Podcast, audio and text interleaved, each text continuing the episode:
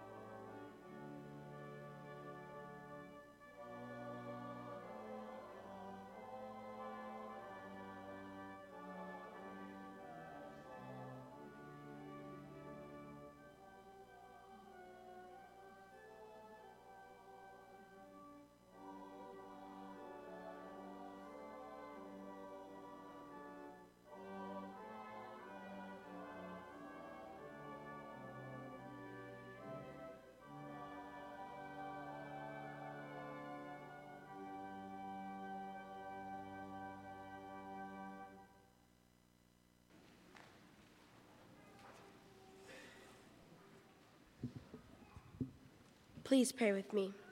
Dear God, we want to thank you for this day and this Advent season. Through this season, we have been reminded to not be afraid and to live in the moment. Tonight, we acknowledge that your light shines in the midst of a dark world. You bring joy to us this season. We are eternally grateful for the birth of your Son, Jesus Christ, who came into the world this night. And it's because of your Son that we celebrate Christmas. In Jesus' name we pray. Amen.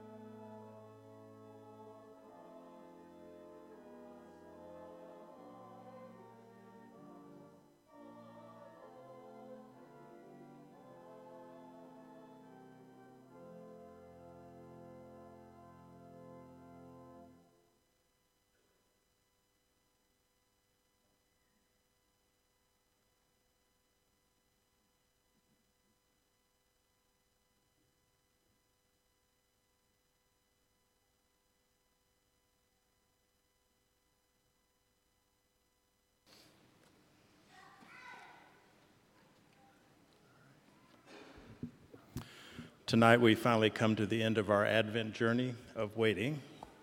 Hear these words from Luke 2 and imagine being present for this very moment, that first Christmas night. In those days, a decree went out from Emperor Augustus that all the world should be registered. Joseph went from the town of Nazareth in Galilee to Judea, to the city of David called Bethlehem. He went to be registered with Mary, who was expecting a child. While they were there, the time came for her to deliver her child. And she gave birth to her firstborn son and wrapped him in bands of cloth and laid him in a manger because there was no place for them in the inn. In that region, there were shepherds living in the fields, keeping watch over their flock by night. Then an angel of the Lord stood before them, and the glory of the Lord shone around them, and they were terrified. But the angel said to them, Do not be afraid, for see, I am bringing you good news of great joy for all the people. To you is born this day in the city of David a Savior who is the Messiah, the Lord. This will be a sign to you. You will find a child wrapped in bands of cloth and lying in a manger.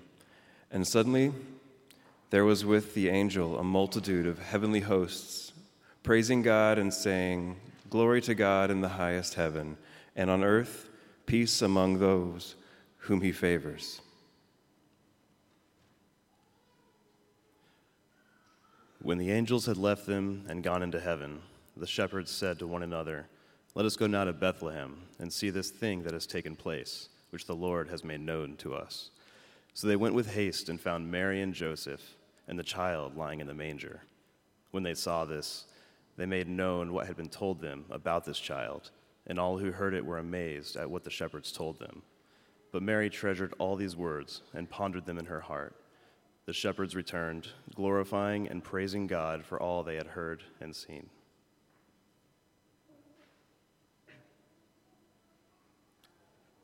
Tonight, we remember this story with amazement. This moment is the moment we've all been waiting for. As we light the Christ candle, we celebrate that God's light continues to break into our world and into our lives over 2,000 years later. La lumière brille sur les ténèbres, mais les ténèbres ne la triomphent pas. This light shines in the darkness, and the darkness does not overcome it. Thanks be to God.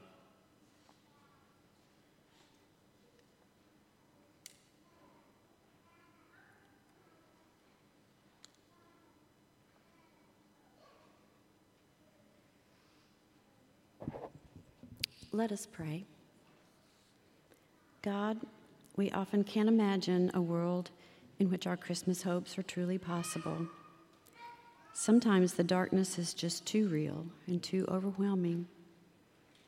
Yet tonight we celebrate that you came to be the hope of the world and the light that shines in the darkness. Just as your light shone on a dark night in Bethlehem so many years ago, we ask that your light would continue to break into our lives and shine brightly and boldly within each of us. Amen.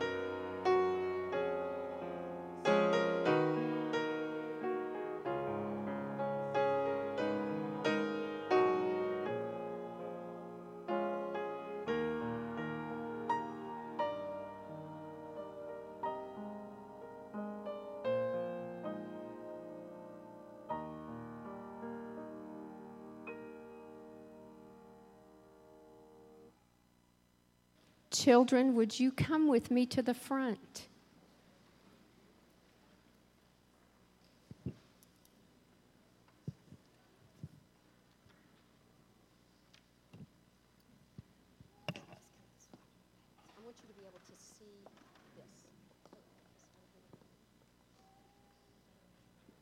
Lots of friends coming.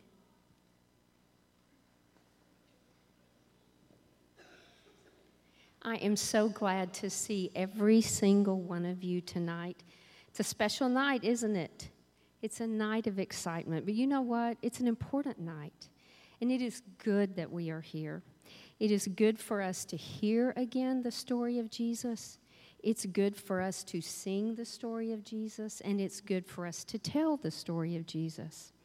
So I've got a few questions, okay, and I bet you know the answers. So, who can tell me who is Jesus? Who is Jesus? God's Son, that's right. And God sent Jesus to earth. Why? This is a harder one. Why, Sonny? To show us to show us his grand design and to show us his mercy and love because God is full of goodness and God is love. And that's how God chose to teach us about his love was through this little baby named Jesus. Where last question where was Jesus born? Just say it. Bethlehem. You got it. Good. Okay. So I thought tonight that I would tell you the story of Jesus with a poem and I did not know this poem as a child, even though it was written for children. It was written by a lady who wanted children to understand the story of Jesus long, long ago. She lived in England. And I learned the song, and I'm not going to sing tonight because I want you to pay attention to the words. But I need you to do two things, okay? I brought this nativity set so you could kind of think about what it might have been like to be in Bethlehem when Jesus was born, okay? And we're going to pretend that we're going on a trip because you know what the name of this poem is? How far is it to Bethlehem? So when I read, I want you to find the things in the, in the Nativity with your eyes, okay? Can you pretend you're on a trip? Mary and Joseph went to Bethlehem because they had to, no, who knows? Pay, they, they pay taxes. They had to pay money to the government, just like all of us have to pay money to the government. They had to pay money to the government, and the only way they could get there was walking or on a donkey, so it wasn't an easy trip. So here's the poem How far is it to Bethlehem? How far is it to Bethlehem? Not very far. Can we find the stable room lit by a star? Can we see the little child? Is he within? If we lift the wooden latch, can we go in? May we stroke the creatures there, ox, mule, or sheep? Can we peek like them and see Jesus asleep? Can we touch his tiny hand? Will he awake?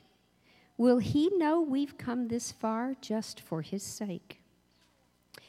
Great kings have precious gifts, but we have not. Not means nothing. They didn't have a gift to bring.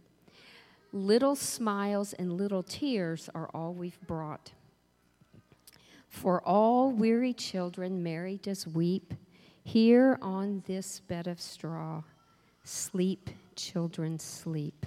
And here's the end of the poem God in his mother's arms, babes in the byre, sleep as they sleep who find their heart's desire. Guys, God came for us to rest and to be loved and to not worry because God will always love us. And that's what we remember when we celebrate Jesus being born. But the, the last song we sang said, All is well, and all is well because of Jesus. Let's pray together, okay? God, we thank you that in this night we can remember and celebrate that you sent the greatest gift of yourself to us. Help us to understand and know how much you love us, and help us to celebrate that and share that every day. We pray these things in Jesus' name. Amen.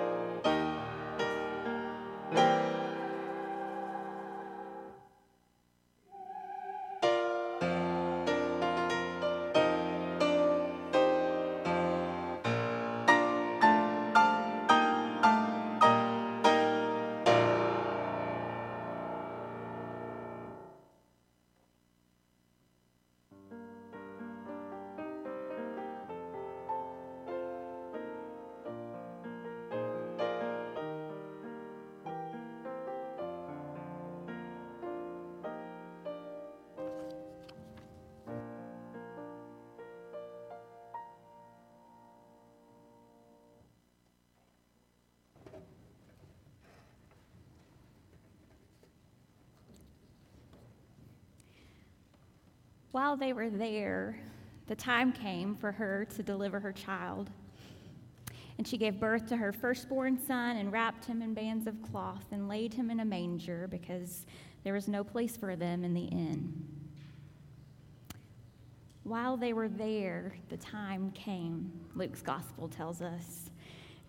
It wasn't once upon a time in an enchanted forest, and it wasn't a long time ago in a galaxy far, far away. Aren't y'all so proud? I'd made a Star Wars reference, and I haven't even seen Star Wars.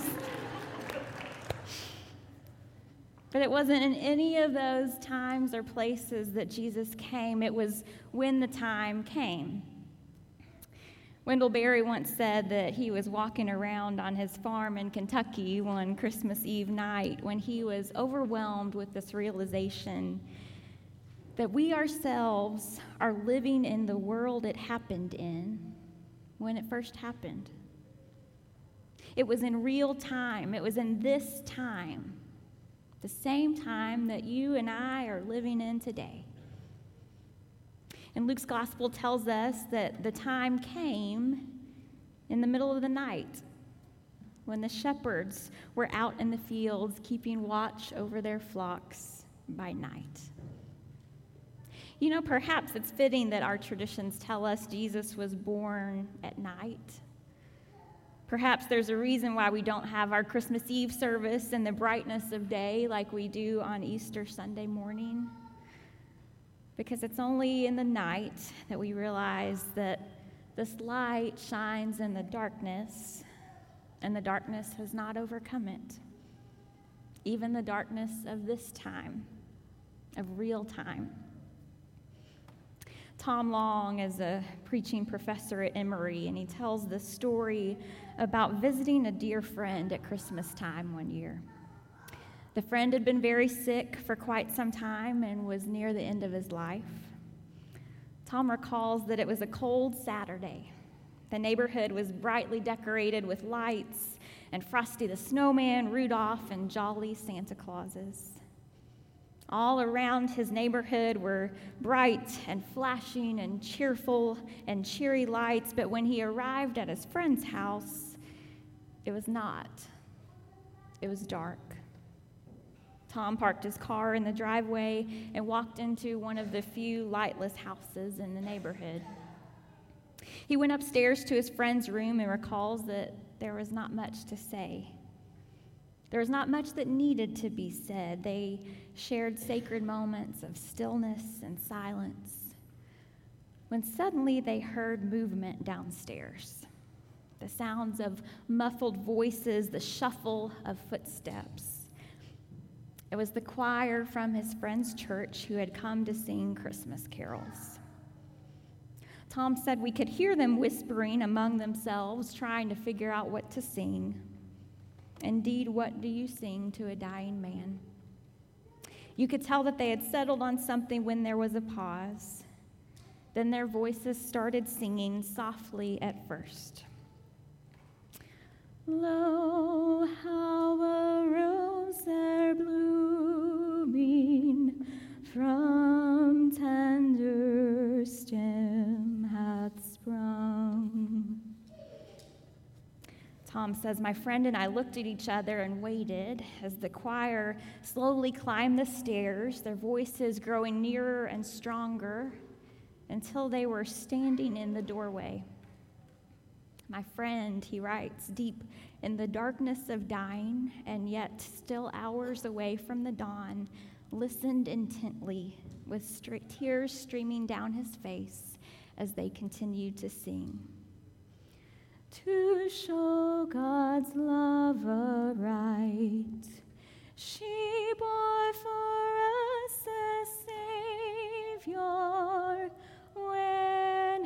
half spent was the night. You see, the choir knew that this would be dishonest for them to sing something cheerful and upbeat, like We Wish You a Merry Christmas. Tom writes, they knew they needed to sing truthfully and hopefully, to lament as well as rejoice. And so they sang of God's love coming when half spent was the night.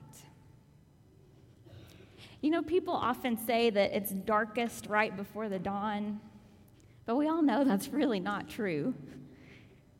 It's darkest when half spent is the night. It's darkest when there is no glimmer of dawn in sight.